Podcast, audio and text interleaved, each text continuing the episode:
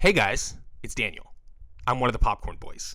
America's favorite popcorn boy, maybe. I mean, I don't know. That's just what I've heard sometimes from people. Uh, before we get into this week's episode, I just wanted to come on and say briefly that the audio, as you will hear, is not great on the episode. You'll hear us talk a little bit about the fact that we've been having some microphone and tech issues, and I thought that we had resolved them. Apparently not. So the audio is less than ideal. Uh, it, it's particularly bad at the beginning. I think it gets a little bit better as the episode goes, or maybe you just get used to how bad we sound.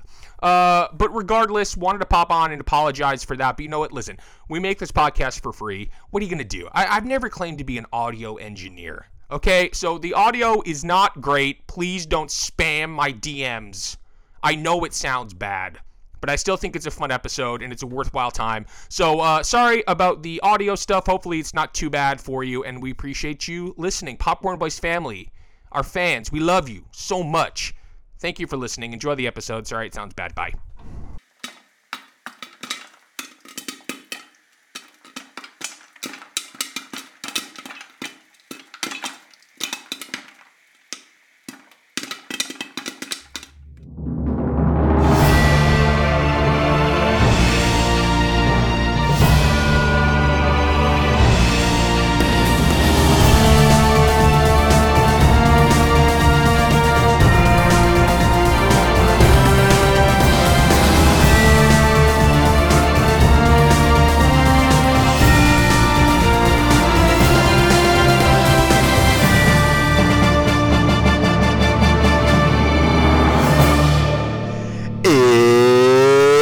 Return of the Popcorn Boys. We're coming in hot. We are coming at you live from Culver City, California.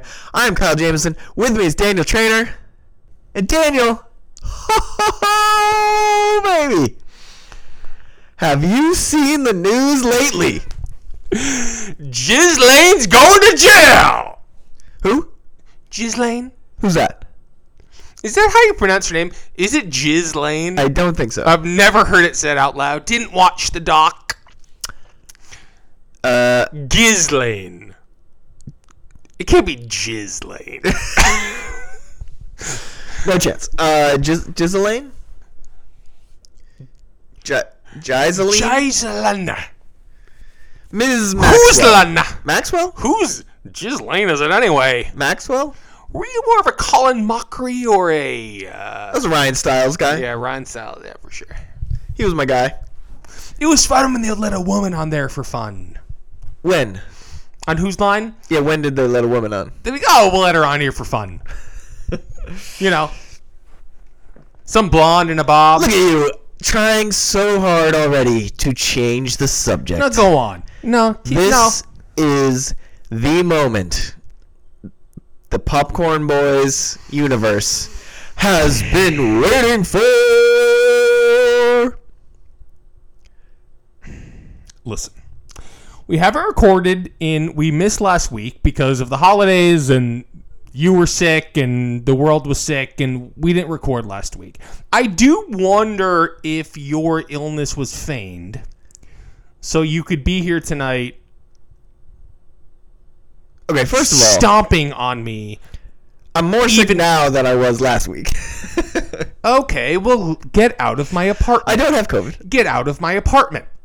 I don't have COVID How do you know? that we know of. Forgive my coughing throughout the episode. Um, okay, lay it on me. Listen, lay it on me. Daniel pretended that the microphones didn't work last week when we tried to record because he Well, was so know- upset about the status of the box office challenge, challenge, challenge, challenge. I will. s- challenge.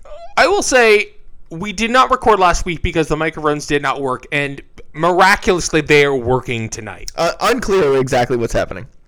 The microphone stopped working, and then we had some scheduling issues, Scheduling issues. some conflicts.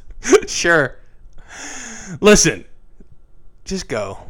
Just go. Here we are. Do whatever. Here we Do whatever you're gonna do. here we are, What is that? face to face. Isn't that a song? Don't know. All right. for those of you who are living under a rock, the biggest story in the world right now is not Omicron? Omicron? Omicron? How do you say it? Omarion. Omarion. It is not the virus. It is the box office, which fits in just so nicely with what your favorite popcorn boys like to talk about. Because Spider-Man, checking to make sure I have the right title, No Way Home. I mean, the box office is back. And the box office challenge, Wow. more importantly, is back. Spider-Man: No Way Home came out a couple weeks ago, and it had the second biggest weekend opening of all time. Not pandemic times here. We're talking about all time. The only weekend open bigger than Spider-Man: No Way Home ever was Avengers: Endgame. It eclipsed The Force Awakens. It even eclipsed Infinity War. Uh, opened 260 million its opening weekend, and since then has continued to full throttle ahead, Charlie's Angels. and is now made. Wait for it. 516 million dollars at the domestic box office. Now, why is that important? You ask. And if you're listening to this podcast, you're not asking Nobody that. You're asked. just you're just Nobody waiting to hear how sad Daniel is. I'm just sitting here with gritted teeth. Um, but before that, already number 14 all time at the domestic box office. After what? 10 days? I'm saying nothing. Uh, a clear path, obviously, to the top 10 and beyond. Perhaps to infinity and beyond. Oh God, I have a lot to say about that trailer. By the way, I've been subjected to that multiple times this week. We Go on. are. Where's my daily one? One, two, three, four, five, six, seven, eight, nine, ten, eleven. Twelve days in to its box office run. And it just keeps cranking away. Now, for those of you waiting on bated breath for the numbers, shout out to the dash numbers, by the way, for providing these numbers. Thank you, numbers.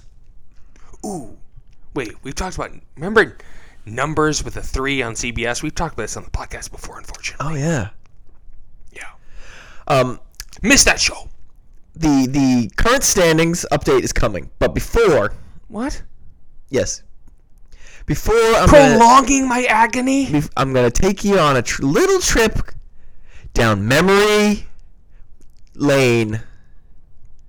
Oh God, what are you about to do? Popcorn Boys What memory you- lane. Are you ready? No, what are Are you ready about to do? little little trip down Popcorn Boys? I'm just gonna before we reveal the current standings. I'm just gonna. What are I'd you like, about I'd like to, to play do? a little, a brief snippet oh of some of our past conversations. Okay. Uh, I will try to do a whoosh so you know that it's old clips that I'm playing off my phone into the microphone as opposed to us. You will try live. to do a whoosh. A whoosh sound like a. Whoosh. That's, Oh. that's your indication that Oh. where it's a throwback to an old clip. Okay, yeah, the classic whoosh to let you know it's an old clip. Yeah, of course. Yeah, no, uh, that's how TV works. All right, you ready? Yeah. Whoosh. Wait, hold on. I messed Oh up. wow, God, that went. Oh messed up God, whoosh. that went so. God, you know what? I The forgot about box the whoosh office. until I hit play. The box office challenge is not going my way, but let me tell you, to see the clip play and then to hear you do the whoosh, I forgot that to do the whoosh is- until I hit play. That is enough. All right. That is enough. I can lose. I can lose now to see that happen in Pipe real time. All right, here we go. Uh, I'm Not going for to everyone. do the honors of selecting first. Really? Yes, I'm going first. Oh, okay. I'm okay. This is great news for me. I think you're making a huge mistake. A huge mistake. Yeah. Wow, that clip uh, from May 26th episode, the box office draft, the second episode we ever did. And that is Daniel revealing that my decision to pick first in this year's box office draft was a quote unquote huge mistake. Daniel, your thoughts? I didn't know there'd be more variants. Okay, that's all I can say about that. Okay. Uh, stand by. Oh God. From that same episode, you are Here's- really coming with receipts like a fucking gay man at brunch. Scary. Ladies and gentlemen, my next pick is your 2021 Best Picture winner, Nightmare Alley. This Uh, is Okay, sorry. That clip actually wasn't meant for this section. I, didn't, I didn't label these clips. Um, so now that- you're playing clips. That's funny. so now you're so you have multiple clips where you're just dragging me on the podcast that you co-host. I am here. sorry. That was the wrong clip. Ready? Oh great. So uh, I assume you're feeling pretty confident. Uh, I, I've far never felt more confident. I, I, the level of confidence that I'm feeling right now about like the box office challenge 2021 is the level of confidence that I felt going into senior year high school winter play auditions for Peter Pan. It was like Peter Pan was your was your play. the the winter play. Yeah, it's like I have the role of You have the role locked up. Uh, that's from our June 16th episode. Okay. Now you're you're really prancing in here to this episode thinking that you have it all figured out. You think you have this box office challenge sewn up. I didn't say that. I haven't even revealed the standings yet. Why are you being so cruel? So I'm laying out the context of our conversation as it Sure. has evolved over the course of the year in terms of the box office challenge. Sure. Where Daniel was just running away with the thing, even though again he he thought I should not have chosen first. As that for as you heard in that first clip, he thought Nightmare Alley was going to win Best Picture. Oh wait, sorry, that was that was for another Hey, conversation. you messed that up. um, There's another Will one. that flop ever come? I don't know. I'm three for three. I'm about to go four for four this weekend. Things are looking great for me. I have more than half of your total with only three movies out, and you have 12. It, the contest is over. Write me my check. Delta. Delta. that of course from August 5th's episode. Good God. To be cheering for Daniel Delta. yelling, "The contest is over!" In case you didn't hear that clearly, as I'm playing it on my phone into the microphone This instead of just clipping these out from the actual I episodes. did not know this was coming. Now, This is my friend Kyle. So for reference, he's obsessed with losing in the box office challenge. It's embarrassing at this point. short one there. Uh, that was from How much? How much time do you have on your hands? I listened through uh, a few episodes trying to find uh, these these moments. Uh, You haven't. You haven't won jack shit. well, that I stand to, by everything. I, I stand by every single thing I've said. That brings us to the current standings. Okay. In first place, Team Daniel, Yeah, baby. one billion eight hundred twenty-four million five hundred thirty-two thousand twenty dollars. You wish. Second place, Team Kyle, one billion five hundred thirty-six million four hundred twenty-four thousand one hundred thirty-four dollars. Okay. So let's really So let's current Okay. difference Thank you. is two hundred eighty-eight million one hundred seven thousand eight hundred eighty-six dollars. Okay.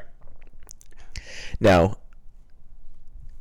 until Spider-Man came out, obviously this looked all wrapped up, tied in a nice little bow, or at least that's Tied what Daniel thought. Nice little web. Oh, uh, yeah, that was. Thank you. That was. Uh, I was genuinely thanking you. I, I didn't come up with the pun, so I Well, appreciate. I'm kind of the pun king. Um, so suddenly we have ourselves a ball game, as one might Yeah. say. Yeah. Now, the contest is, has gone from, you know, uh, you know those the win probability charts we see on ESPN all the time. No. And it's like when you look at the box score of the game, it's like, oh, there was a, they had a 99.7 chance of winning the game, but then they threw an interception and And now they're they gonna only lose. took an outside kick and blah blah. Yeah, anyway, sure. that was Daniel. At least his his confidence level. Am I the Falcons? No, you're the Winter Soldiers. What? Yes, you were up twenty eight to three. Oh God! But much like It was always gonna happen this way. much like no. Tom you know what? Brady, I. You know what? Tom Holland put everything together midway through the third quarter, baby, and No, listen. started marching us back. I'm not defeated. I still believe that I will win. So okay, so the the uh the discrepancy is what? How much am I ahead? Two, basically two hundred eighty eight million dollars. Okay, so 288. I need everybody to run out and see the Kings. now, for those unfamiliar with uh, the rules of the box office challenge, yeah. the contest does not end unless, unless somebody throws in the towel. And this year, the contest is likely going to be pretty close up until the actual finish date. Oh, I will say. I would say so.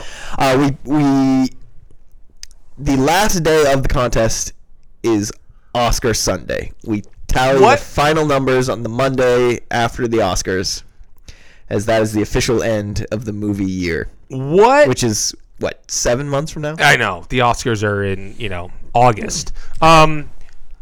So Well- there is still time for you know Oscar movies in particular to. Oh, wait, so now wait, hold on. So now you're coming at it from the perspective of you've won. Oh, What? there's still time for your Oscar movie. No, no, I'm just your stating- little Oscar movie. Hold on, I'm not overconfident. Yeah. I'm Did I draft Nightmare Alley? Yeah. Did I draft House of Gucci? Of course. Did I draft The French Dispatch? You better believe it. I, I look, I'm not overconfident. I am just rubbing in your overconfidence because now we have a close race. We do. Oh, God, it ha- it's happening again. Unfortunately. I think for me to realistically get in this, it's gonna have to open like over 200. That's not happening. Probably not. But that's the kind of open it's gonna need to have. I'm Sure. Okay. Well, To, I mean, unless the Matrix and Sing 2 wildly outperform. Oh, Aha! you know, my little baby. But like, 150 is probably in play. Probably. I would assume so. If the biggest opening Is- Now the biggest question in that clip is when I said my little baby. Unclear. what was I talking about? No one knows. Nobody has any idea. My But little baby. the important part of that clip be was anything. me saying, for me to get into this contest, it's gonna happen.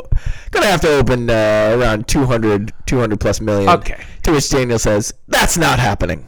You're right. It didn't open to 200 million. It opened to 260 million. Well, and you know why, Kyle? I have to be honest about this. We're in a pandemic. And I really had more. Not according to the CDC. Oh, God. The CDC, more like the uh, Center of uh, Disaster Control. I came up with that on the spot. Oh wow, that was good. um. But Real quick, let's By, let's by the way, please run out and see West Side Story. Please run out and go see it. If you if you had COVID six days ago, you can go see West Side Story. Now, unfortunately for me, well, okay, so let's talk logistics here. Basically, Logistics. we really only have between the two of us, other than kind of movies that linger or maybe do another little theater run for the Oscars, something along those lines. Sure. There's really only four movies that are still, for all intents and purposes, out and potentially making any money. It's And really, it's really getting shorter. what are the four? Well, so obviously Spider-Man, No Way Home, Sing 2, Yeah. and then to a lesser extent, The Matrix Resurrections and The Kingsman. We can let go of those latter two. Those are basically, you know, trickling their way to their finish lines Yeah. over the course of this week. so really what it's going to come down to is does Spider-Man No Way Home and Sing 2 have another 290 million dollars left in them? yeah. So, Spider-Man: No Way Home is currently sitting at 516 million dollars. Its trajectory is a, it's going to be I mean, this is basically going to determine the challenge here. So, Yeah. you know, I need it for me to actually win this. I need it to make well over 200 more million. Yeah. Um, because Sing 2 is gonna, you know, make a little bit. Sing 2 is going to do what it does. Right. It's gonna sing its way to the finish line. I mean, Sing 2 will finish with what? Let's say, uh, you know. What is it at now? You you have it in front of you there, right? It's at 40 something, 50 something. Ask me to pull up something. Oh, God. Life is so hard. Sing 2 is at 54. 54. So that's, you know, So Sing 2, I mean, uh, what? I think we're probably looking at something that finishes between 90 and 100. yeah. I was gonna say, let let's say yeah, let's say it makes another 40 to 50 million dollars. All right, so let's give you 50 just to be nice because it's the holiday season. Then we're looking for another 240 from Spider-Man ish. Um, did I do that math right? I think so. No, don't ask me, please. So, were Spider-Man to make another 240 or so, we're talking about about 750 million dollars total in its run, Yeah. which is high. uh, some of its contemporaries. Number one all time in the domestic box office is Star Wars: The Force Awakens, that ended at 936. Number two is Avengers: Endgame, which ended at 858. Yeah. I believe, if I'm not mistaken, number three is uh, Avengers: Infinity War, which ended at 678. Yeah. So, Spider-Man is a- ahead of that Infinity War Pace. pace. Uh, it, it is also it's making less on the weekends, but more on the weekdays because uh, Infinity War Holidays. came out in like May or something, and you know now we're obviously we're in the holiday season, so the the weekday numbers are bigger than your average week because people are not in school, et cetera, et cetera. So it's you know it, we, we know for sure that it's cracking 600 million because it's already at 515 516 Yeah. the question now is it going to break 700 and I, I you know if, if one were to wager a guess that 700 is probably around where you imagine it's going to land Sure. i think Sure. so i needed to slightly outperform that Remind me. Uh, I'm putting a button in this real quick. Remind me that sort of a, a, a another level of this conversation we should have after this is about why it might get higher. yes okay Remind me of this. Okay. So we have uh, the, basically the the moral of the story is we have a very very interesting next two three weeks on our hands, and then we'll see how long the, those those daddy long legs last. Is that a spider reference? Yeah, of course, Interesting. daddy long legs.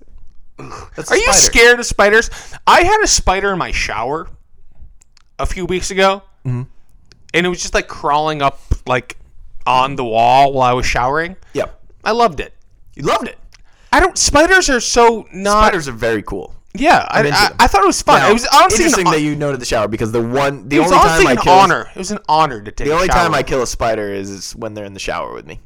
Okay, I would never kill another living thing. when I'm in the shower, naked, vulnerable, I just I I Okay. What? What, what is you being? I'm too nak- vulnerable when I'm in When the I'm shower. naked, vulnerable. no, when I'm naked, I'm vulnerable, and therefore if there's You a, are. if there's a spider in the shower Why are with you me, vulnerable when you're naked? it gets rinsed down the drain. That's so rude.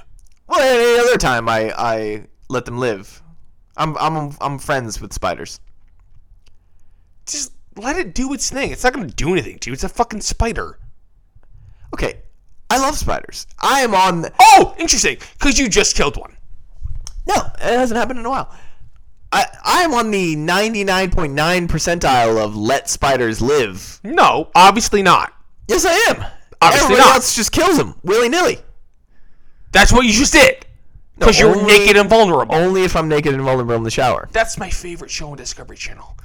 Naked, Naked and the shower. vulnerable. So, Naked and vulnerable. How, Never, never mind. so how are you feeling about the box office challenge? okay. Bad, First of all, um, but on the flip side of that, it's fun because of the fact that I think this is what we want to talk about. It's exciting, and maybe I don't know. Is it exciting? Is it bad? I don't know. But the fact that people are going to the movies again and Ah, yes. seeing uh, something like this in droves is fun. It's hard to separate that conversation from the fact that we are living through a pandemic. Um, should I be encouraging people to go to the movies? Should I be celebrating people going to the movies? I, you know, I don't know. The movies are safe. Are they safe? I don't know, but Not. I mean, I think they're pretty safe. Are they? I don't know. I, I, I, don't know. I mean, they sort Coming of from two are. people who go to the movies regularly. Well, amidst sure, the pandemic sure, but the one thing that we have going for us, at least a little bit, is, is, that, that, we eat you. lots of popcorn. yes. God, I had to see. I saw a movie yesterday with no popcorn. What? Miserable. Why? Well, okay. So real quick, yesterday I Oh, you saw two movies. I saw two. I did a double feature by myself. I went to see the tragedy of Macbeth, and then I saw Parallel Mothers, uh, both by myself. But the Parallel Mothers screening was a sold out thing with the Q and A with Penelope Cruz, Wow. goddess walking amongst us. Uh, but that screening was sold out, and you know I was there by myself, and it just felt like I didn't want to be in a sold out movie screening, like with my mask down, eating popcorn the entire time. So I got no food and just wore my mask the entire Wow. time. Wow, no food. What a hero. It was thank you. It, it really was. Yeah, I did consider myself a martyr. Um, during tragic Macbeth, I, of course, you know, did eat popcorn the entire time. Um, but I, I, I don't know. Getting back to what I was saying, like we, at least we're. I mean, you and I go to the same movie theater pretty much for every movie. You have to show a vax card. You have to be vaccinated to go. That doesn't mean you can't be a COVID carrier if you're there. Blah blah blah blah blah. Wow. I, you know, Daniel Fauci over here. yeah, yeah, that's right. Um, No, uh, we are. Listen, I, I, I, I don't know. We, we live in this. Uh, should I, you know, is going to the movies good? I hope so, because I go every other day. But um, it's tough. Uh, what was your question? How do I feel? Yeah. Um, Oh, we're getting into the the kick Push, Kickstart kick, that. Spider-Man: No Way Home has given movie theaters. Yeah, I mean, Positive thing, negative thing, somewhere in between. It's so hard. I mean, you know, this conversation about these superhero movies and what it means for movie theaters. You know, you and I have talked about this a lot, like off pod, but it's like I do find it to be a little exhausting, and I think that what? Sorry, what? Exhausting. the, the conversation about Okay, got it. Yeah. I'm also talking to you, but um, Um. the conversation about on, I got it, another clip. whoosh. but like you know, the conversation about what it means for the future of movies and what it means for the future of cinema, and people can be very pretentious and very high horse about all of this stuff. And I think, you know, it's.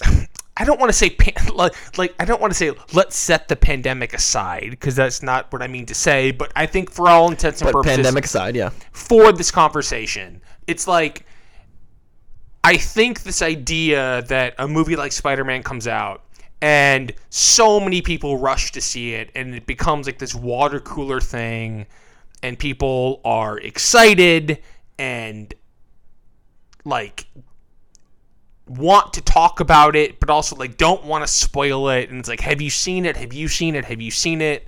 Like to have that mo- like have that moment in a movie theater now where we are culturally feels like a pretty cool thing.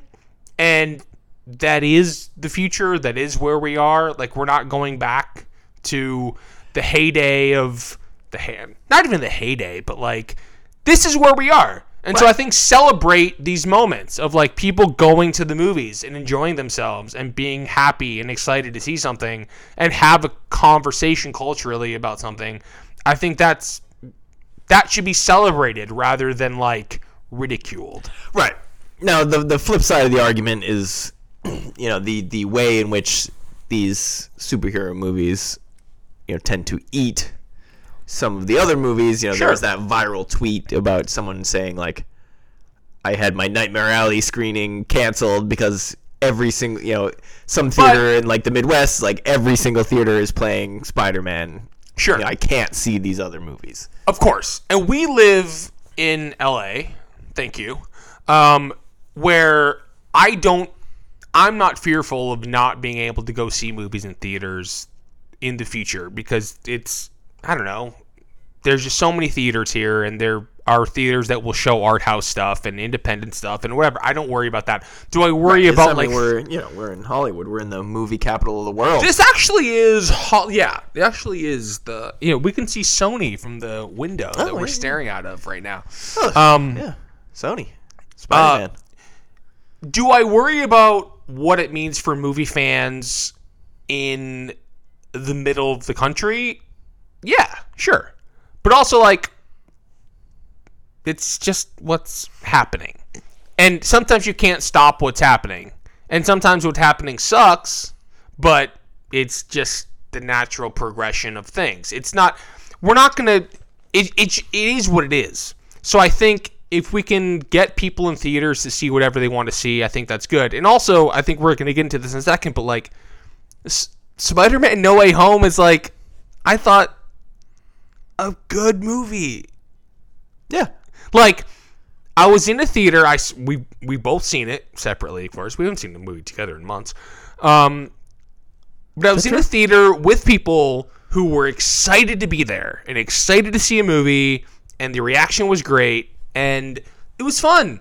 Like, do I?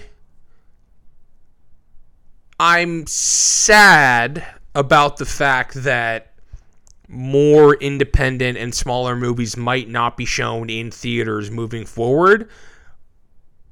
But I also recognize that that's probably just going to happen no matter Well, I, I think what's interesting is it's not necessarily the like the small independent movies that are the ones that get you know knocked out of this conversation. It's kind of like sure. the like smaller studio movies where there's you know and some of the you know your your it's not even it, like your searchlight pictures movies anymore like are sure. are those kind of you know not independent tiny budget movies but those kind of you know they're the nightmare alleys of the world basically that But it's almost like people are using this as an indictment on the movie industry. When really, unfortunately, the indictment is on the people who go see movies. Well, it's a little bit of.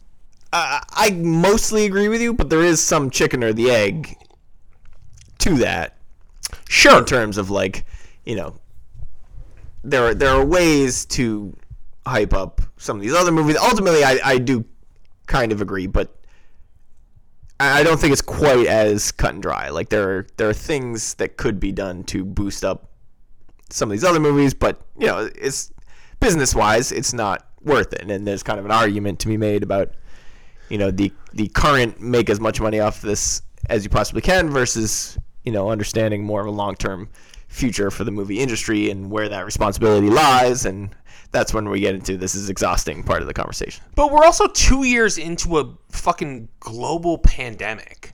Like, where I think people who want No end in sight, baby. Rock and rolling through 2022. I just I don't know. I, I I found the entire Now, do you think COVID was created in a lab? I feel like I haven't heard that conversation asked, uh, that that question asked in a while. Where did that conversation go? you know, do I think COVID was created in a lab? You know, of course I do, but it was yeah, it was created by uh, you know, the MCU to, you know, push West Side Story out of theaters in a couple years. I, you know, I, I don't know. It, it's it's it's an interesting conversation to have because like you and I are sitting here like we nothing we love more than going to the movies, right? And like the future of that is feels tenuous, but I don't think that like the people pushing against the Spider-Man success as a way to sort of like counteract like the theater experience like this this idea of like oh people will go see Spider-Man but they won't go see West Side Story. Like I hate humanity. Like okay. Also Spider-Man's a better movie. But uh Mm, I don't agree with you. it's fine I just I, I find it a little exhausting Tonight. Yeah, I mean, uh, it, it is a little bit hard to have the proper perspective here at the, in the uh, entertainment city capital of the world. The What? Entertainment think I said capital, that the entertainment city capital of the world. Yeah, I mean, this is the entertainment city capital of the world. I mean, we can see, we see every every single movie gets released here, even things that are like going to Netflix will show up. Sometimes we get to go see theaters. first. Mm, yeah, Daddy. Okay, please stop. but uh, you know, you, you wonder, you know, if you were if you were living back in oh I don't know East Lansing, Michigan, if you would feel differently about. there were your- no movie theaters. We don't. We don't need to talk about this again. There isn't a movie theater in East Lansing. Well, there you go. The only bad part about the most perfect city on earth: Oh God. no movie theater. I would have to take a bus.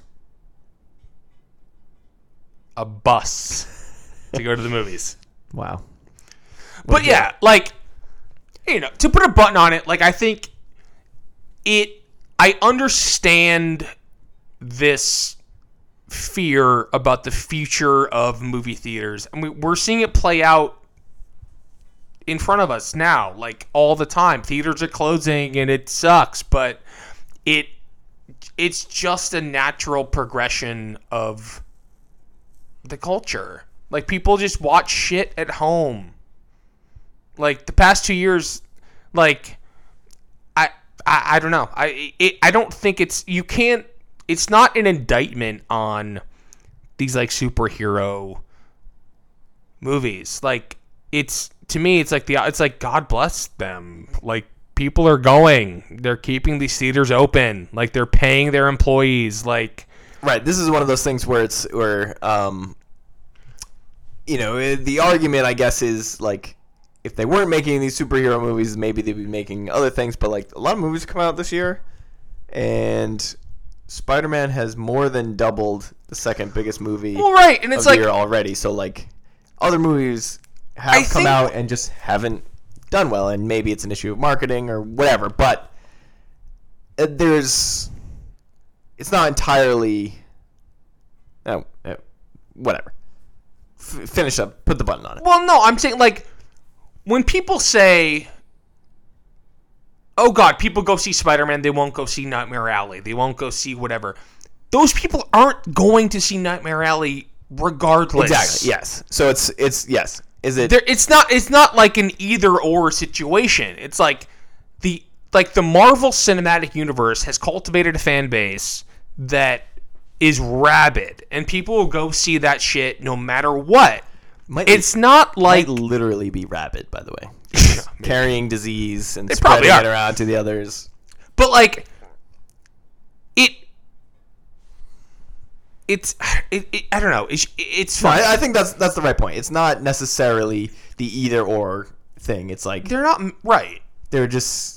It's like, are they gonna see Spider-Man in the theater, or, or if not, they're not gonna go see Nightmare Alley. They're gonna watch, you know, The Mandalorian at home. I think movie people get hung up on this stuff, and I think you just need to tell them. And we can be this way sometimes, but like people who are into this, like, oh god, these idiots you go see these superhero movies but won't go see, you know, parallel mothers. It's like not everybody cares about movies as much as you do. And that's fine. Right. Um yeah, like I wish I wish the box office total for Red Rocket was as big as it was for Spider-Man, but it's just not, and that's okay. All right. I want to uh, change gears slightly here and talk about the why specifically this movie Yeah. Is making so much money. So and so to to lift off into that conversation, I want to the two pre. So this is the third in these Spider-Man, The Tom Holland. the Tom Holland Trilogy. Spider-Man universe. Now, obviously, he popped up in Endgame and whatever, sure. blah blah blah. He popped up in others, but there have been now been three specifically Spider-Man movies. Uh, Spider-Man: Homecoming, Yep. Spider-Man: Far From Home, Yep. and now Spider-Man: No Way Home. And We, First of all, I understand you have a theme here, but these are not great titles. no, they're bad. I don't like the title. Spider-Man: Homecoming eh, is fine. Sure. sure, great. Spider-Man: Far From Home. eh, eh, eh. Spider-Man: No Way Home. Doesn't even, I've seen the movie. Doesn't make sense. well, it does. I'm sorry. I mean, the title makes per- no. It makes perfect sense. It doesn't Nope. make any sense. No way home. He. Are you about to spoil the movie? Well, look, look, We'll get we'll get into that in a minute. All right, whatever. Let's, let's talk about the numbers. So, Spider-Man: Homecoming, when it came out a few years back, 2017 maybe, I don't know, uh, opened to 117 million this opening weekend, finished with 334 million. A big hit. sure. Spider-Man: Far From Home, opening weekend 92 million, ended domestic total again here at 390 million. So, didn't open quite as big, but had a longer run God. and now so you go from opening weekends 117 for the first one 92 for the second 260 for the third Unbelievable. total runs 334 for the first 390 for the second we're already at 516 as we've said before we're looking at 700 for this one Crazy. so my question is In the middle of a pandemic. is there a pandemic going on no. so my question is why was this movie so huge well, you know the answer to that. i don't know the answer oh, come on. I mean, th- this is the Avengers Endgame of Spider-Man movies, and we all knew that. I mean, listen, you mentioned spoilers, right but uh, if you haven't listen, if you haven't seen the movie, if you're if you've if you've managed to avoid spoilers if you from care movie, about just what stop happens in this listening. movie, just you know, go listen You've to already seen this movie. yeah, go listen to you know We're gonna spoil stuff. Serial. Um, I think it's very well. It's obvious to me why this is done so well. It's it's shocking that it's done this well in the midst of COVID and the state of the world. But this is the Avengers Endgame of the Spider-Man universe, right? I mean, it's we all like it was like oh it's a secret, but like we all knew Right. that all three Spider-Mans were going to be in this movie and all the villains were going to be in it. Right. And that is huge. We talked about like the rabid fan base for the MCU like this is it. But like the jump from the first two to this one is way bigger than like the Avengers movie jumps. You know, if we're talking like percentage wise. Sure. Endgame didn't make double the amount of money that Infinity War made. You know, like it, the jump is Sure. so drastic here that it's that it's kind of crazy, and it, it's like we, but somehow we kind of knew this. There was this, there's been this buzz about Well- this movie, even before the, there was almost buzz that there hadn't been a trailer released yet. Right, people right, were like right, getting right. upset that they hadn't released a trailer. So there was, it somehow managed to cultivate this this, you know, uh, anticipation that was huge even before the trailer came out, and then all of a sudden the trailer came out, and it snowballed from there. Especially when we had the you know, the old villains showing up, and yeah. look if, if you have a trailer with the old villains show up, everyone on Earth knows that the old Spider-Men are showing up as well. Um, but let's talk about the the quality of the movie itself. So Sure. uh, my the first note I wrote down uh, when we were uh, last week when we were going to talk about this movie was, "Oh wow, look at these guys." and uh, the, the the these guys in that line are of course Tobey Maguire and Andrew Garfield. Now, Yeah. the thing I was kind of surprised by is this this wasn't like this wasn't like a cameo. I think Right. that's what's so kind of crazy about or, or you know crazy I use crazy in the way that like a Marvel fan would use it here. It's like so it's crazy. It- they didn't just like pop up. Crazy. they didn't pop up and have a quick scene. Like Tobey Maguire and Andrew Garfield are in the last like third of the movie. Oh, they're in the movie. Yeah. yeah. Right. The one from the time they show Yeah, up, like I- I it's an thought this- extended sequence. Yeah, I thought the same thing when I saw it. I was like, I knew that they were coming, but I thought they'd be in it for like two minutes. right, right. But you know they they play out the whole thing. The whole final battle is is is the three of them working together. And now we are reaching really, in an, the unfortunate moment of the podcast where I have to go to the bathroom. really right this moment. I yeah, but you can you ex- just explain to the people where what happens when Tobey and Andrew show up. Sure, I'll try to remember that. Um, so Spider-Man: No Way Home. Early in the movie, the the some bad guys show up, and they are bad guys we recognize, including Doctor Octopus, uh, the Green Goblin, and so. Shut the door. I'm pausing here. I'm not listening to this one. You're not talking. No, I gave up. I, I'm not gonna explain where the fucking bad guys came from. so, I'm back. so the bad guys. Here, here's the the basic plot of Spider-Man: No Way Home. no, this should be good. It's been a while since I saw it. It's been a while. So Tom Holland can't find his way. Just the way you taste. Tom Holland can't find his way Alt home. rock used to be absolutely insane. I can still remember just the way you taste. That was played on the radio. Stained. It's been a while. Um. Okay, we're moving on. so Tom Holland's doing his his uh, actually no, I was gonna say he's just doing his thing. The beginning of this movie is insane. Tom Holland and his friends, uh, Tom Holland and his friends, yeah. Zendaya and uh, the other kid, they all want to go to MIT together. Oh, you must have loved that. No, Did you apply? to MIT? No, Yeah. no, You didn't apply? No. No. uh, no. I'm too smart for MIT. and like, all three of them just kind of assumed that they would get in. Well, they're all very smart.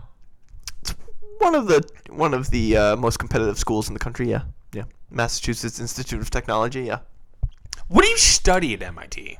uh, technology. What does that mean? Unclear. Like, what is a major at MIT? I don't know. No idea. Couldn't tell you. I'll be looking this up Never met anyone who went there. Um, Really? Well, that makes a lot of sense. You lived in Minnesota. Minnesota. Go on. So, Tom Holland can't get into MIT because he's Spider Man. That's that's the basic plot of the beginning of this movie. And then he goes to try to really accost the uh, the MIT um, admissions officer while Yeah. she's Is that a thing that happens? Like when she's you like get, on the highway going across a bridge. and when you get he's like, into when you get her down. when you get into a college, automatically there's just a mixer. Was there an Ithaca mixer? Uh, I don't know. There might have been Was it just a bunch of people saying, "Nah, I wish we had gotten into Boston College"?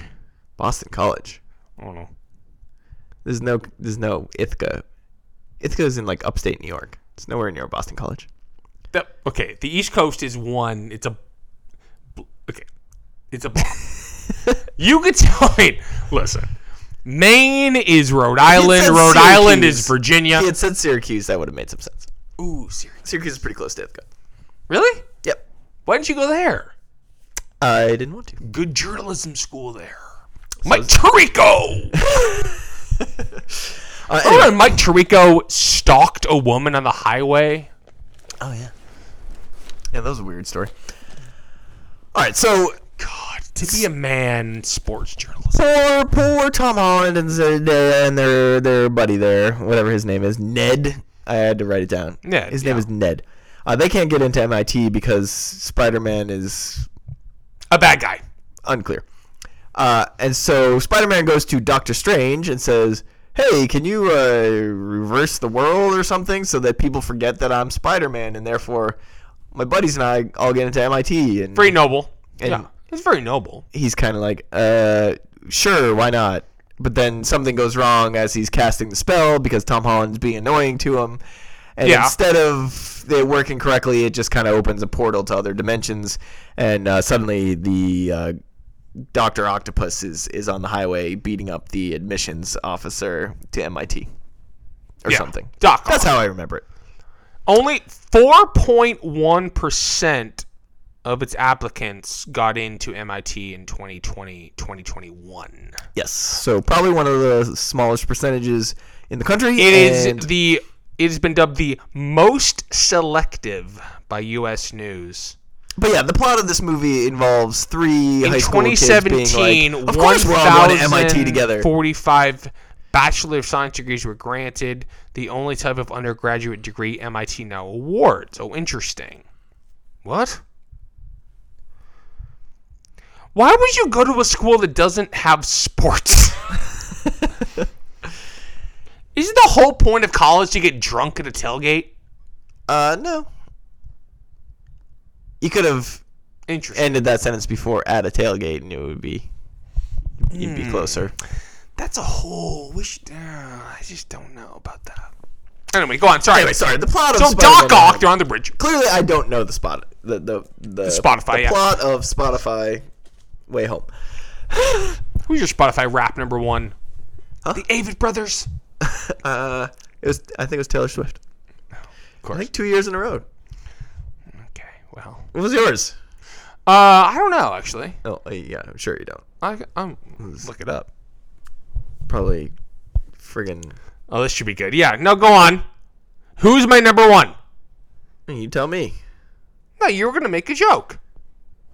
Yeah, but then I couldn't think of one that was gonna be any more funny than your actual number No, one. This is top song. Where's top artist? Or Oh, top artist revealed. Uh, this isn't right. this isn't right. Well, says. no, it's not.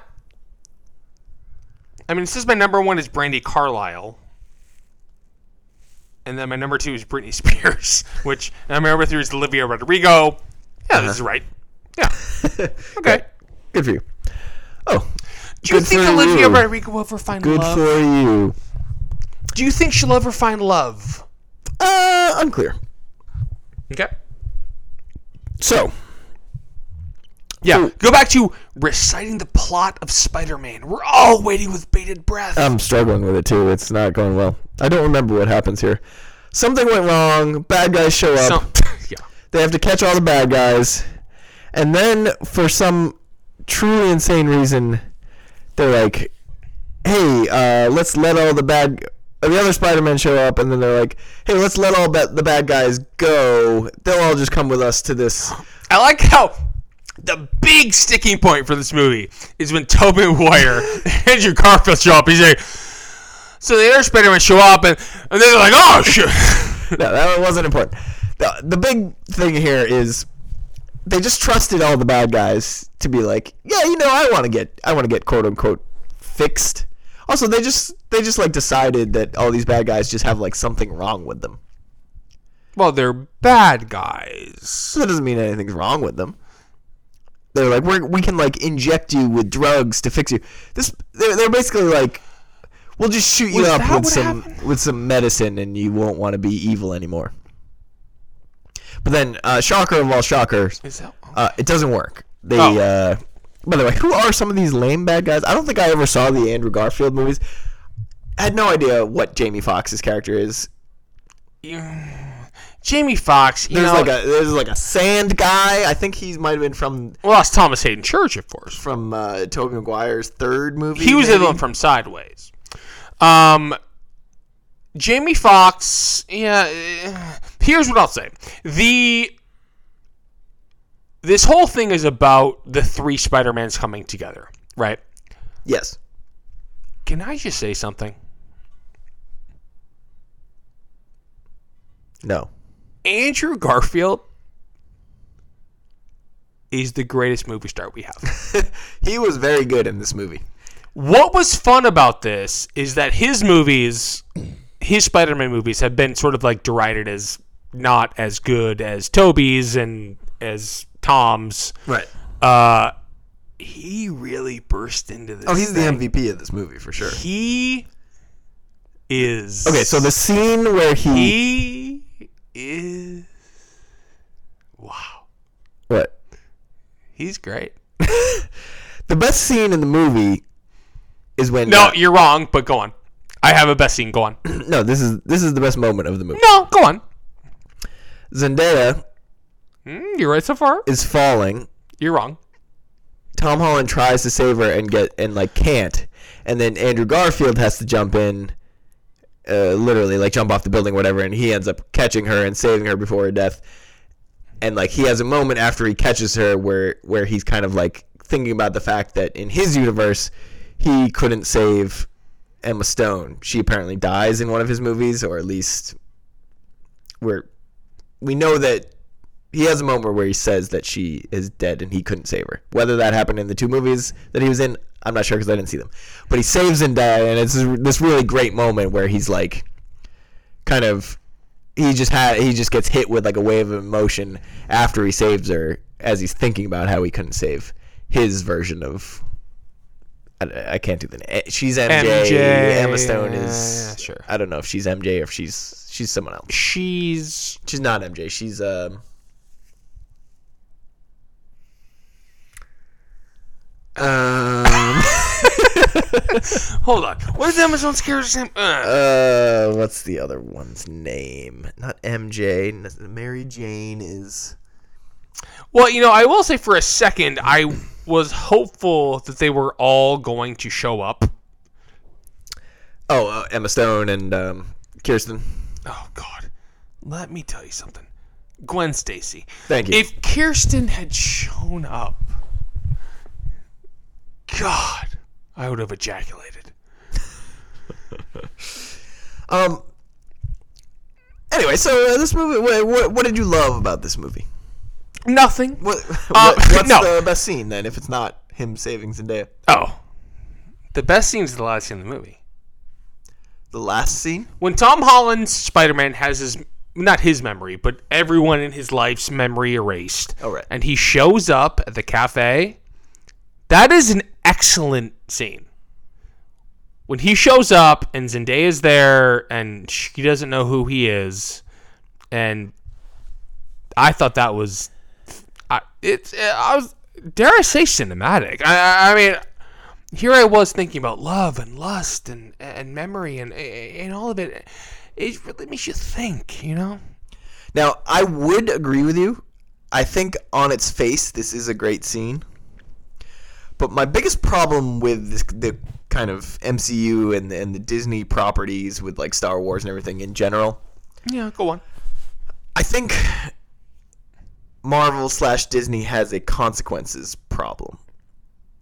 They refuse to like buy into any consequences. Oh, for nothing means anything. I mean, next movie they'll know each other. I mean, And, and that's what I'm saying. Like this is this is a great moment in the movie, but it's in the first five minutes of the next Spider-Man movie. Like, there'll be a spell. Yeah, I mean, yeah, they'll just remember it again, uh, of course. and like that. Then then that moment will be, you know, kind of removed as being a, a great I mean, scene. all of these characters have died 20 times. I mean, you know, it is what it is. and that's part of the issue with bringing these kind of parallel universe characters back in. Like we've seen so Parallel many of them mothers, yeah, yeah. die.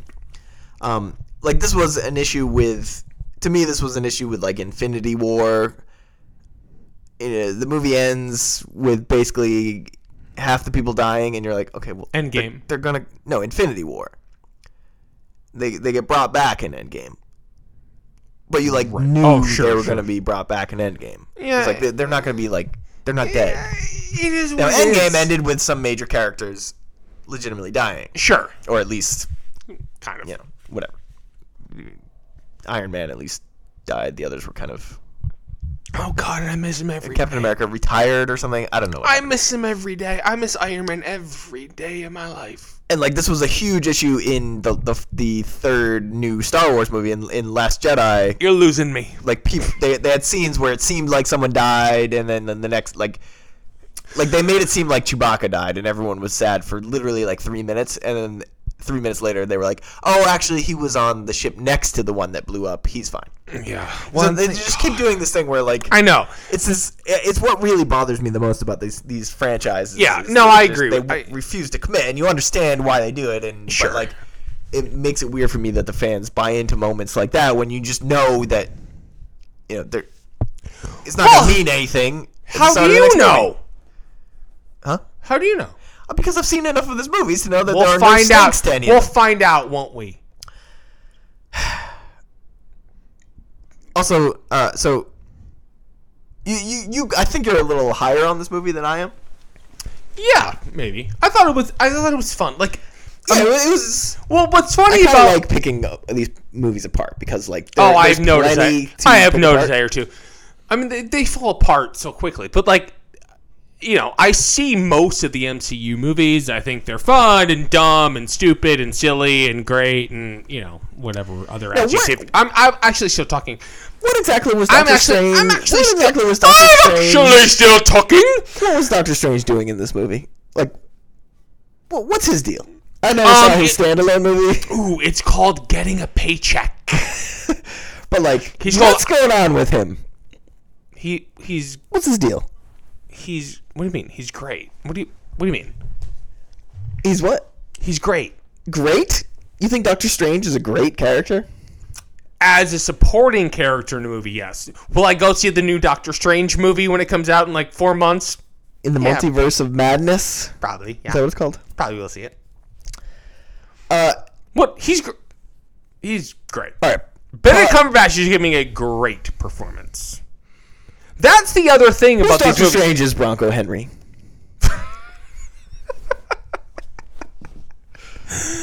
Oh God! I mean, to be Benedict Cumberbatch, to be a Best Actor nominee, and also be in the biggest movie of the year. I mean, God, What a what year! life! What a year! what a life! What a year! All right, Hold let's, on. Let's do positives and negatives from this movie.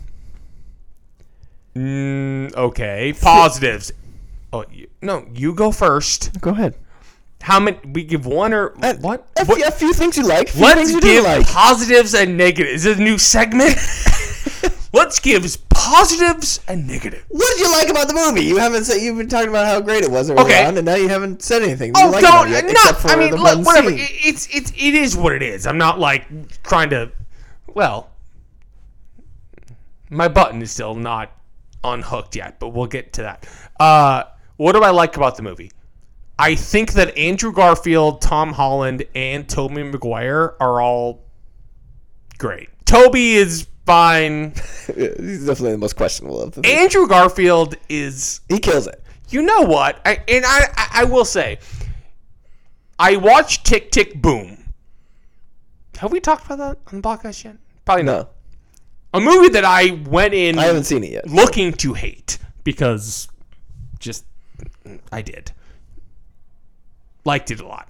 He's phenomenal. So that paired with his performance in uh, No Way Home, it's just like man, he's he rules. He Andrew Garfield in Spider Man. It it's fun because he it felt like his it felt like his performance was him sort of trying to rectify what happened Yeah, with his movies a little bit. yeah.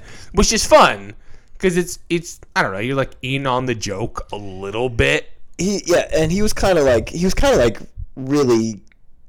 It sounds like kind of weird to say, but he was like full on acting. You know, Yes, see- you know, like yeah. he was, he was like killing it. He's great. I I think Tom Holland is a good Spider-Man. I like Tom Holland. I think Zendaya's great. Like Me too. I don't God. It's just it's a fun movie. How do you feel about uh, Ned? Ned rules. Does he? Yeah. I'm not sure Ned is bringing that much to the table Oh for me. God. You you you would have stuffed Ned in a locker probably. That's, that's not remotely true. I just like Ned is supposed to be like hilarious, and he just no, he's not supposed to be hilarious. People are supposed to laugh at like almost everything this character does. No, I don't think so. I think we're supposed to like like him. He's He's fine. I, I think we. I think there's more meat on the uh, in that Ned role than we're we're getting. No offense Okay. to uh, Jacob Batalon, but I don't know if he's like we're gonna see him ten years from now uh, being at the Oscars. Oh, well, certainly not. Yeah, certainly not. Zendaya, on the other hand, hold on, hold on. So you, you bring up the Oscars. Oh yeah, yeah. Shall we discuss this? Let's do it. So there's been this narrative. Should Spider-Man No Way Home be nominated for Best Picture? And also, should Zendaya and Tom Holland host the Oscars? Yes. I will let you address those questions in whatever uh, order you'd like. Sure. Uh, should Sp- so should Spider-Man Man No Way Home be nominated for Best Picture? Uh, no. Should Is Spider-Man No Way Home better than Belfast? no. Is Spider-Man No Way Home better than Well, To me, I was gonna say Don't Look Up, but we're Look, gonna get in. We're gonna get into Don't Look Up in a second. There are a full 10 Best Picture nominees this year, which I, I think is dumb. But that does open the door for something like this to happen. Now, to me, like, would it be good for the Oscars if Spider Man No, no Way Home is nominated for Best Picture? Certainly, there's an argument there in terms of, like, viewership of But the telecast. here's the thing, though. Is it like how many people are tuning into the Oscars with like, is Spider-Man gonna win? Right. Because if, if, it, Five people? if it does get nominated, we it's not to win. It's- It's not gonna win. Now, to me, this would almost cheapen the really great uh, movies in this realm that like have been nominated, or you know, basically the expansion of of the Best Picture nominees was partially a reaction to The Dark Knight not getting nominated for Best Picture, Sure. uh, and we, since since then we've had Black Panther get nominated for Best Picture Yeah. if we just like throw in Spider-Man here, we're kind of equating it with those, which to me is it's not on that level of either of those movies. Yeah, fair. And I think like I don't, this idea that like Was there an? I, I, remind me about this. Was there like a push for Endgame to be nominated for Best Picture? eh, sort of, but not kind of kind of the same thing that's happening now. Gotcha. But, you know, I mean, I don't think Spider-Man: No Way Home is a like it's it's a fun movie. It like we Sure. got we got some good moments. I think there are a multitude of like quality uh not not problems or issues, but like there's a level of quality that it doesn't hit in some areas that I think should preclude it from being a best picture nominee. But, but again, I mean, the the outsider's opinion to that would be what is getting it in like instead of No Way Home. well, sure, I'm gonna I'm gonna And- have issues with some of the nominees. I'm sure. and like you know when we're getting best picture nominee you know being the ricardos which like isn't god forbid not going to happen but Right. I mean, I- yeah, I- Why I, not? understand the argument, but like, it would feel like pandering because this movie is not that good. So I it would agree. feel like this cheap thing to try to like.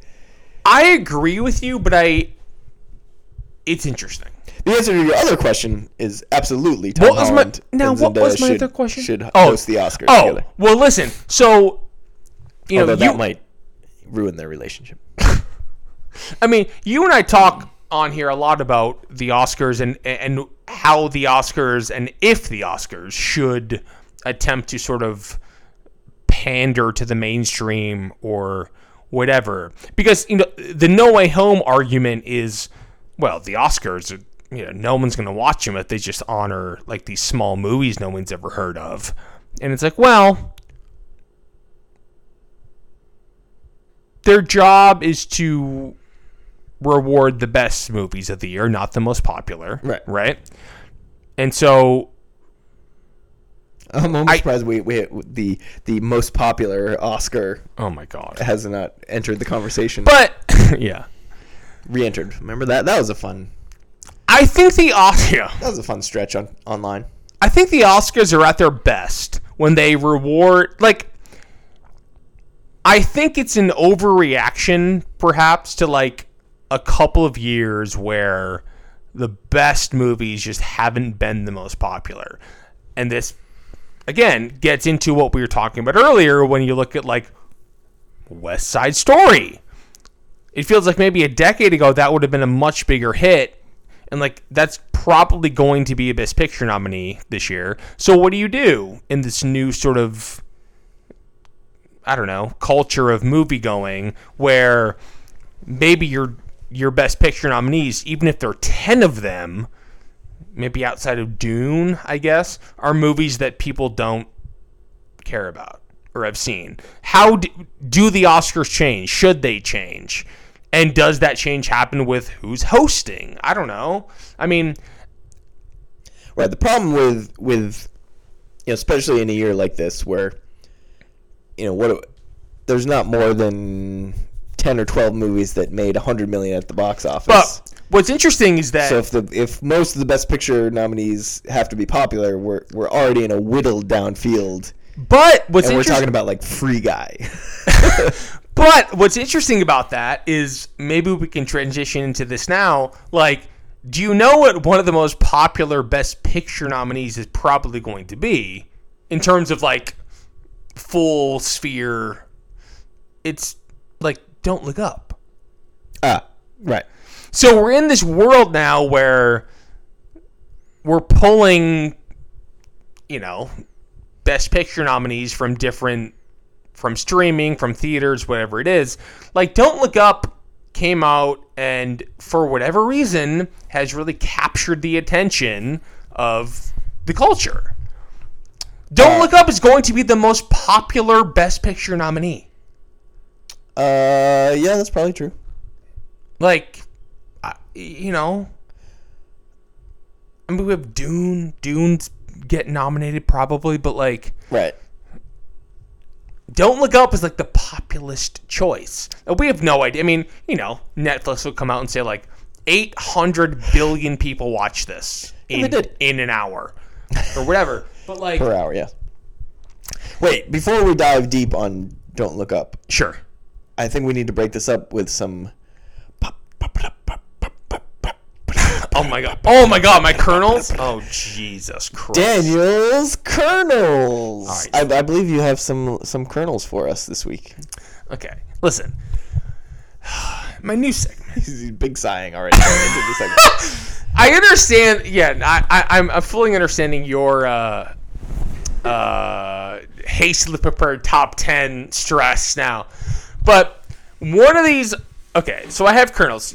Kyle has fully gone up and left the microphone. So one of these kernels, I think I'm gonna spend a minute on each of these each. Can you time me or something? Because I I can't make this more than it is. yes. One of these I was gonna do last week, and then we all got sick and the microphone stopped working. Um, we brought up being the Ricardos. Are you timing me? I now? just started the timer. okay. Yeah. Ah, ah, ah. Okay, Aaron Sorkin. I got a real bone to pick with you, bro. Okay, so Aaron Sorkin gets Javier Bardem to play uh, Desi Arnaz in Being the Ricardos, right? Sure. Okay.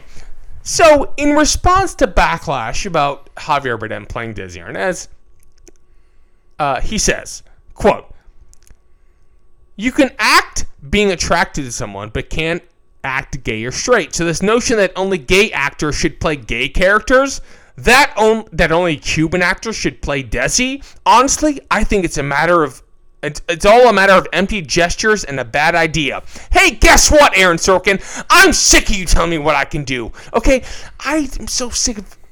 How much time I left? Uh, Ten seconds. Shut up, straight people! Okay, number two.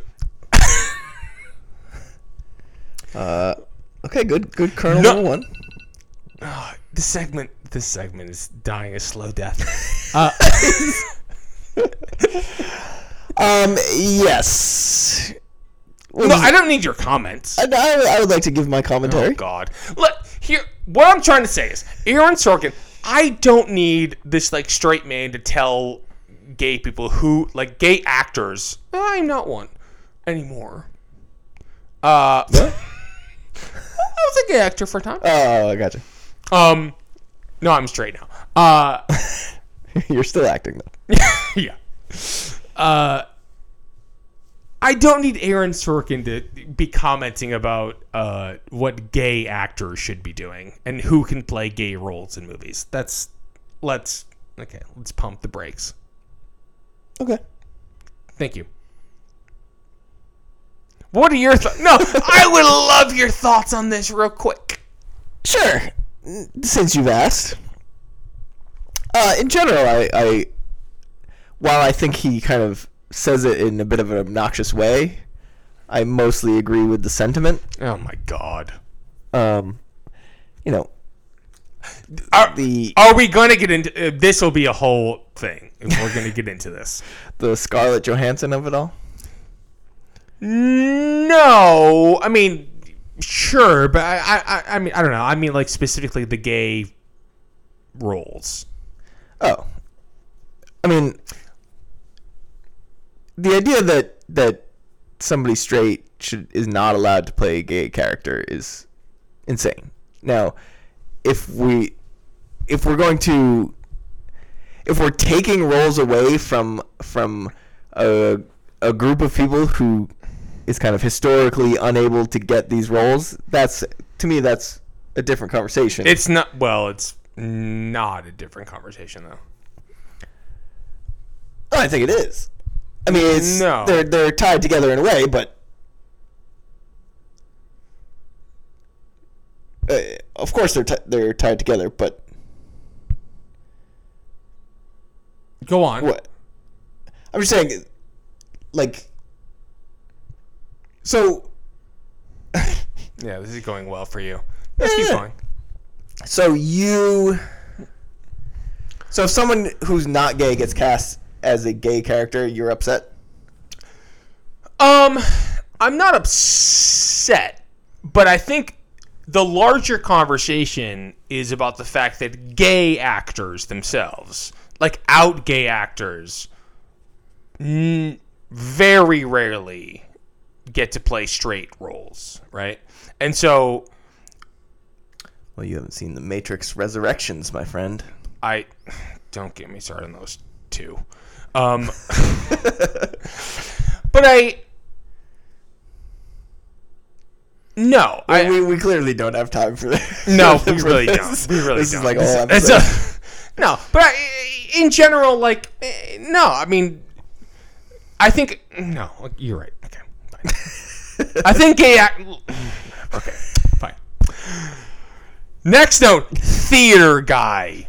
Don't know what that means. what theater guy? My next kernel. I have three kernel. I have three kernels per episode. Okay. Oh, I have something on my notes that just says uh, theater people. I don't know what it means. Oh. Theater guy. Oh, my theater guy. Listen. Time me. One minute. You're at 45 seconds. I started. Ah, this guy's shocking. So I, s- I yeah. went and saw the tragedy of Macbeth, okay? And before the movie started, somebody dug into their popcorn, and this guy next to me goes, shh. And listen, I am the king of wishing people would shut up during movies, right? this guy took it too far, okay? If the movie hasn't started, somebody can make noise. oh, of course. Okay, that's what. Now, this will lead into our discussion that will end the podcast, I think. I would like briefly to talk about. Wait, are you done with this kernel? We Yeah. want to, oh, sorry. Let me reset the timer. Thank you. Ready, to go. I want to talk about Adam McKay. Okay. Kernel number three, Adam McKay. Now, So we Adam, Mc- mentioned Sorkin, and now we're mentioning Adam McKay. Adam McKay. Our two favorite movies of the year. Jesus Christ. Director of the feature film Don't Look Up, which I uh, unfortunately did see. Uh, and we'll talk about it in a second. So, Adam McKay. So, in Don't Look Up, people have pointed out that in the movie there is a mistake, right? Where you can see the crew. Oh, yes, I saw something about this. He responded to it? Oh, yes. Adam McKay responded saying, Good eye. we left that blip of the crew in on purpose to commemorate the strange filming experience. now, Adam McKay, this is an open warning. You can come on the. Oh, I'm sorry. The uh, your third kernel time is up. Uh, we are going to move along. Fine, that's fine. Fine. What you were about to offer him? Uh, I was I was gonna say, come on the podcast. I would love to talk to you. I would love to talk to you well, isn't it about like a couple frames? yeah. So the idea that they like, uh, so that that's what like that's a that's supposed to be an Easter egg. That there's a shot of the crew. Sure. Listen, Adam McKay. That's hilarious. An open invitation to come on so I can absolutely fucking rail you. What? No. Nope. About his film. Oh, oh, okay. No, no, no, we'll see what happens. uh, I'd like to ask him about Will Ferrell and Oh my god. their breakup. Oh, Jesus Christ. That's all I want to know about. All right. The movie that has moved the nation. Don't look up. I mean, so first of all, before we dive into our thoughts on Don't Look Up, I just want to say that if there was a, uh, a comet and it was going to hit Oh God, hit I the hope. world, Oh God, I wish. Don't Look Up is a, that's exactly what would happen. You know, it's actually funny. So I watched the feature film Don't Look Up. It's actually funny that I've seen many parallels to today's culture. Shut up. Listen. This is how it would go. You know, I watched Don't Look Up and I was like, man, this is actually sort of how things are in real life. I this is actually what things are like in real life. I see many parallels to like the climate. God. You know,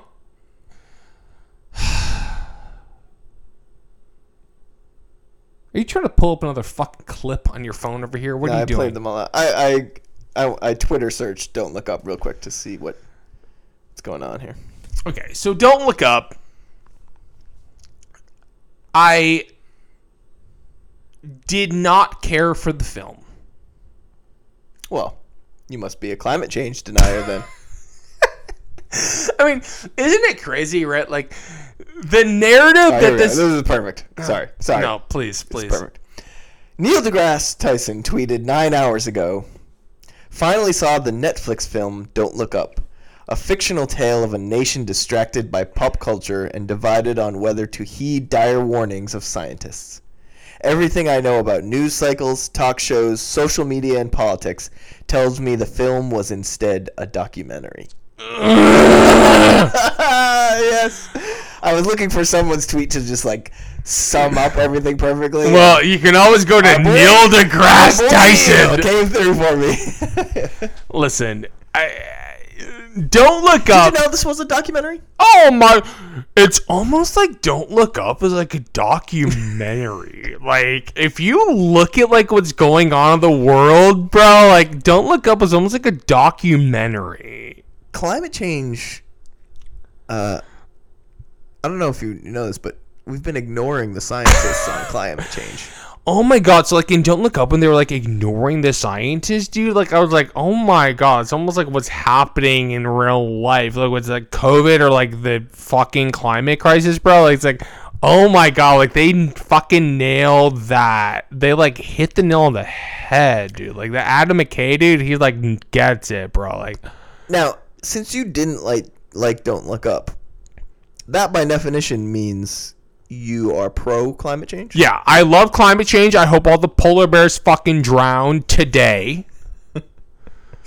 like, oh God, it's. I Sigh a couple more times. I just. I just. Here's the thing with Don't Look Up.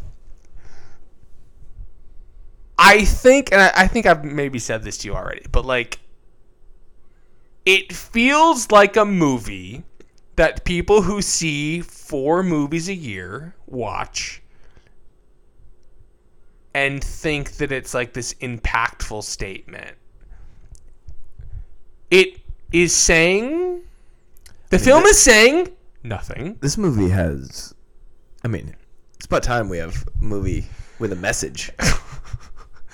You ever think like if you watch Don't Look Up and you like you see like the Cate Blanchett character, it's almost like she could be like like on Fox News or something. Like it's almost like that's what they're saying on Fox News. Like it, you see her and like Tyler Perry is there, and it's like, bro, like that's almost like the Fox News talking about the climate. Like I don't like it's just crazy. It's just crazy, bro. Like they like forecasted all this.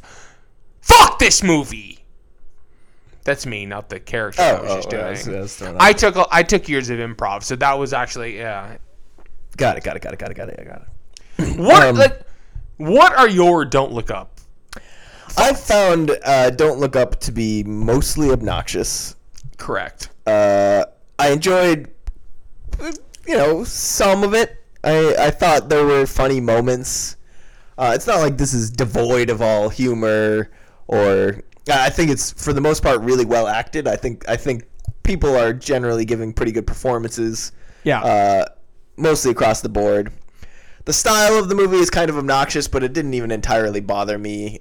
Um, it, the the sort of at this kind of new Adam McKay, uh, I don't know, editing style. but he's getting like we're getting into a territory here with his movies where it's almost not I don't want to say it's not even a movie anymore, but like sorry, I'm hiccuping. Eh, eh, wait, yeah, it's a documentary. You know, do you ever think about like don't look up? Like, could that actually happen? And I'm like, oh my god, bro! Like, it's actually, it is actually happening. Right now, You know, I think all these criticisms of like, oh, it's like, oh, it's like this like liberal, it's so pretentious. I didn't even get that from it. Like, it's just, I don't think it's a good movie. yeah, I just thought it was like it was very obvious throughout. Like Yeah, there was no subtlety whatsoever. It was kind of just like It's just not to me. Like, it's just not funny. yeah, There's funny, there- are some funny moments, but like, it's a great premise for a movie, but it's just like it leans so hard into like, isn't this kind of like what things are like right now? It was just The entire thing- beat you over the head with that, you know. it's just it's not fun to watch a movie that like feels like it's winking at you the entire time. Right. You're like, yeah, like I'm Like clearly here some people too. loved it, and Well, that's I mean that's, that's, fine. I just I don't know. Like people are responding to this movie in very interesting ways. well, it's, I will just leave it at that. okay. I will leave it at that. Uh, so I'm personally not a fan. I, I thought it was I, I I agree. uh, very far on the obnoxious side of the scale rather than Yeah. you know hilarious or poignant. Yeah. Um, I think uh, DiCaprio is mostly doing some decent work. He's fine. Uh, his, you know, what should have been the best part of the movie is his like flip out when he goes back on, on the morning whatever show. Yeah, the Morning Joe. Of Like he has a great like he has a great flip out where he just kind of breaks down and is screaming on the show, and like that should be kind of the the culminating moment of the movie where where all his frustrations has led him to this, except is not at all. He's been like all over the place, Yeah. character wise. Like there's no build to this moment. It just kind of like yeah. happens, and it's it's it was very weird to me that it it kind of came out of the blue. Like first, I, I was telling you this uh, before we recorded, but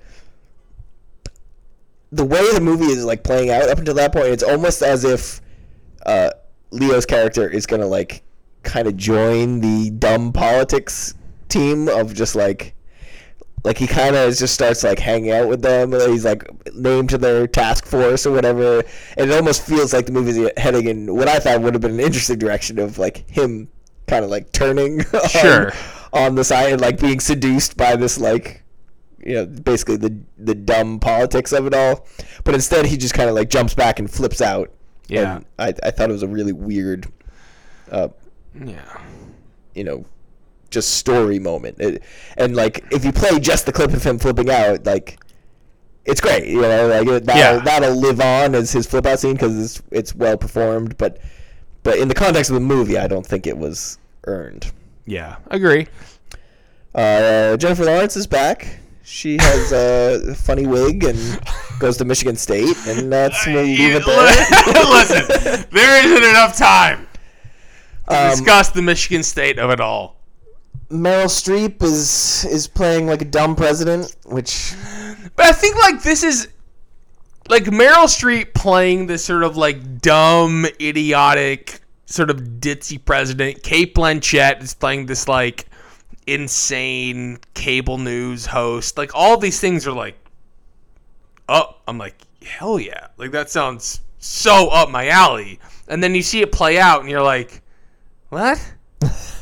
it's just not I, it, uh, it's just not done in the style. there's just no subtlety. I think is is It's just it's well, it's just not. It's just not well written. It's just not. It's just nothing. It's so. It's all so obvious. It's it. There's nothing like you can forecast all of it. It's just not. I don't know. It- Yeah. it- like, and when will we get to the place again where like Cate Blanchett is playing this cable news host, this like Laura Ingraham, whoever else type. right. That should be my shit. and she, to be clear, she is great. I thought she was great. Yeah, She's great. but it's not. It could be so much more. And I think that's what the entire thing feels like to me. It's like it just could be so much more. right. This is a great premise for a movie. It's just it it just didn't land for me. Now we haven't talked about the best part. The best part, Mark Rylance and and what tech what what oh, you're gonna, oh, you're gonna throw your employer on the bus, huh? what tech genius exactly is is he? Uh, Is it Elon? I mean, nobody knows. yeah, uh, Mark Rylance had a funny voice. I enjoyed him. Oh wait, are you talking about Ariana?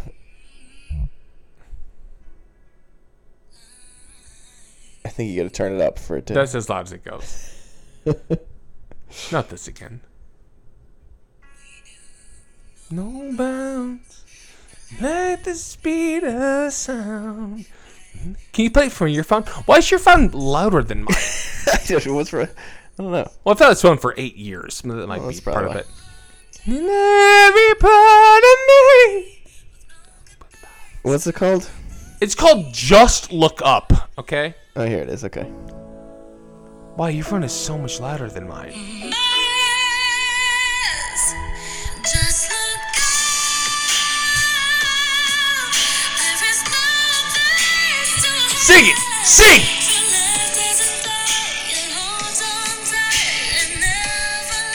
Me go. I faded it out. Um, Okay. That's the best part of the movie.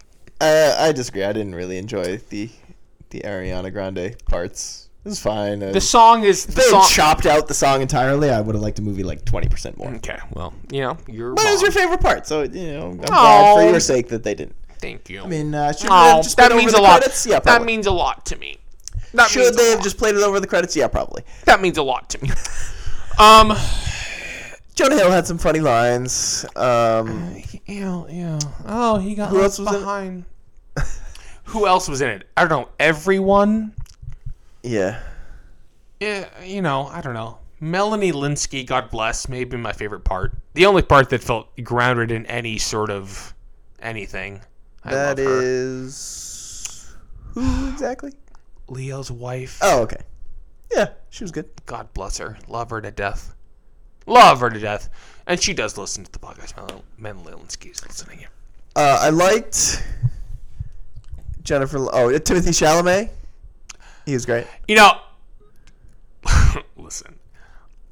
At some point, we're gonna need to have a conversation about Timothée Chalamet and who let him really get away with all of this. what? What does that mean? You know, I was a big fan of Timmy. you know, I, I'm sort of a call me by your name defender, even in the wake Wow. of even in the wake of Armie. But what are we doing here? because because both those actors are gay in real life. Got it. Okay, that's enough. No, we're we got, we're ending things there. No, I'm serious. I, we're ending it there. Um, what do you mean get away with it? He's he's in every movie, Oh yeah, yeah. and I I, I like the guy, but like. but like his character in Don't Look Up is it,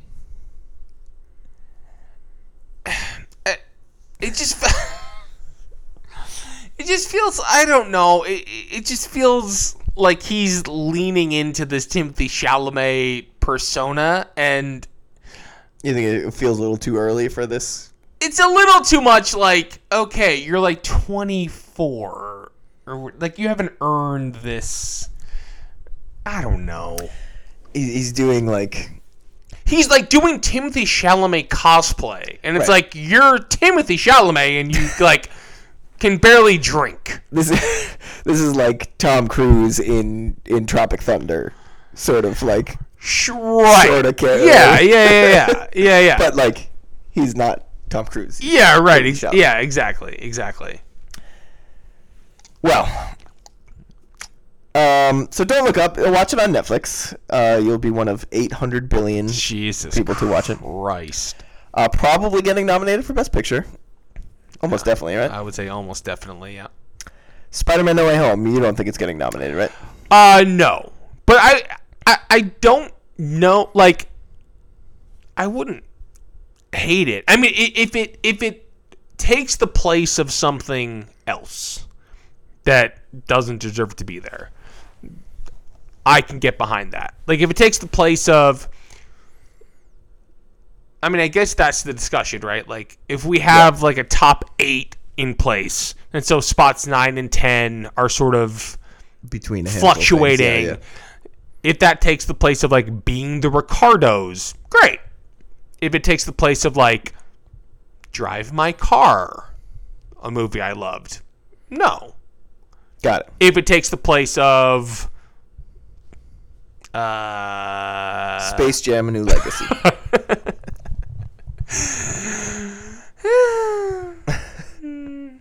I would support a Space Jam nomination. uh, no, but you know what I mean. Like, yeah, exactly. Yeah. I, I don't care if if it. But of if- course, you never really know that, I suppose. Of course, right, exactly. But it, it, if it if it pops up on nomination morning, uh, I don't think it will. But if it does, uh, great, cool. I, I I would not have a problem. There's ten nominees. That's too many. Um, man, uh, have you have you checked the latest box office numbers? Like since we've been recording, has Spider-Man made another twenty million? Okay, fuck you. Listen, this podcast now. I mean, every week is going to be this. It's going to be me just like man on wire, just like I don't know where we're headed. I hope I get to the other side, but Feels like, I mean, based on the numbers we're looking at, okay. So we're going back to the I think it's probably something like, I would say you have like a seventy percent chance to win right now. I'd say it's like 70-30, Oh God. Okay.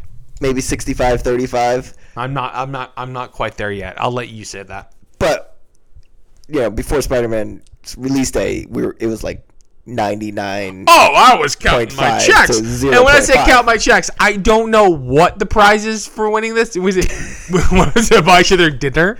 I think so. I mean, we're talking about this like the winner, the loser has to die. the hours we've we've put into researching, tracking, Oh! recording. Well, and speaking, Speaking of- oh, listen, next week Oh baby. the cycle starts again. So, in So the, we're gonna the most insane thing we do here on the Popcorn Boys. We are doing next week the 2022 box Oh office draft because we will be in 2022, and hey, you know some movies come out in January that may need to be drafted. So next week we'll be doing the draft while also updating last year's draft. God. We'll begin the episode with the draft update, and then we will draft. Yes, exactly. Next week is the 2022 box office draft. Wow, God. fourth annual, I'm so excited. fourth annual, fifth, fourth annual, fourth Third. annual. Fourth? Yeah, this will be our fourth draft. All right, yeah, yeah. Now, one of them we we ditched One, because one the did movies happen out. because you know, uh, you know, Tom 20. Hanks got COVID.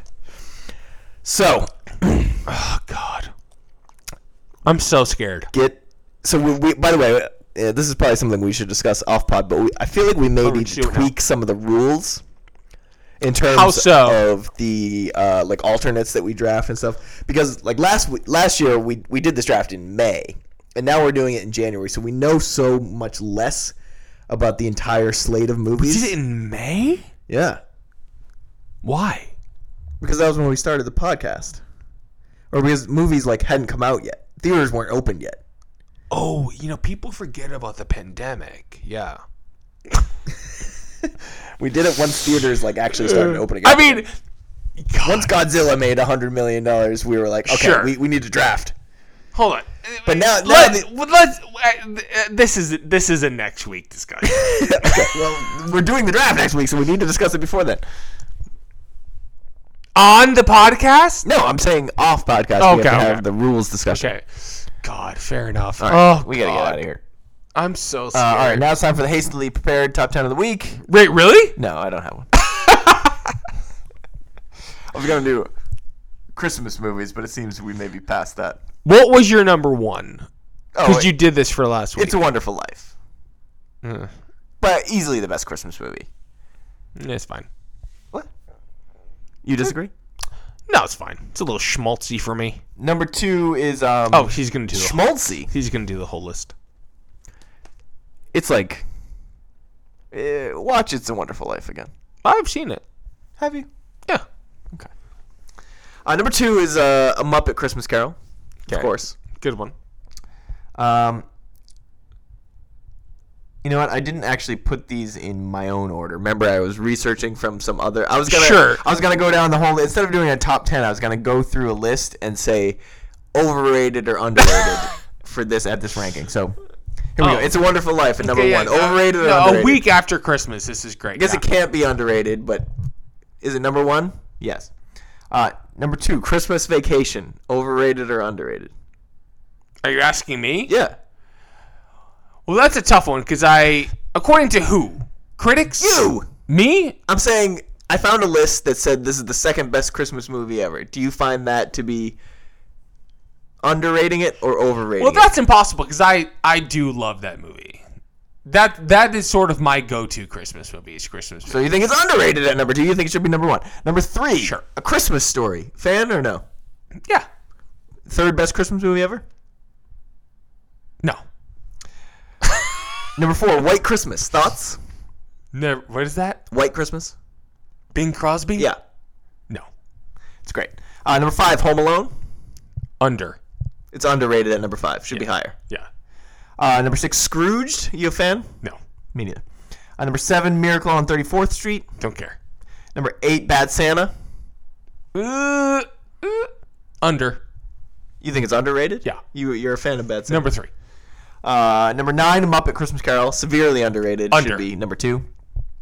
Uh, number ten, oh, just uh, Christmas Carol, not non Muppet version. Over. Don't care. Uh, and some other notables. Uh, number eleven, The Nightmare Before Christmas. You a fan? Don't care. Um, number twelve. See, this this list was kind of dumb. Like like The Apartment was number twelve.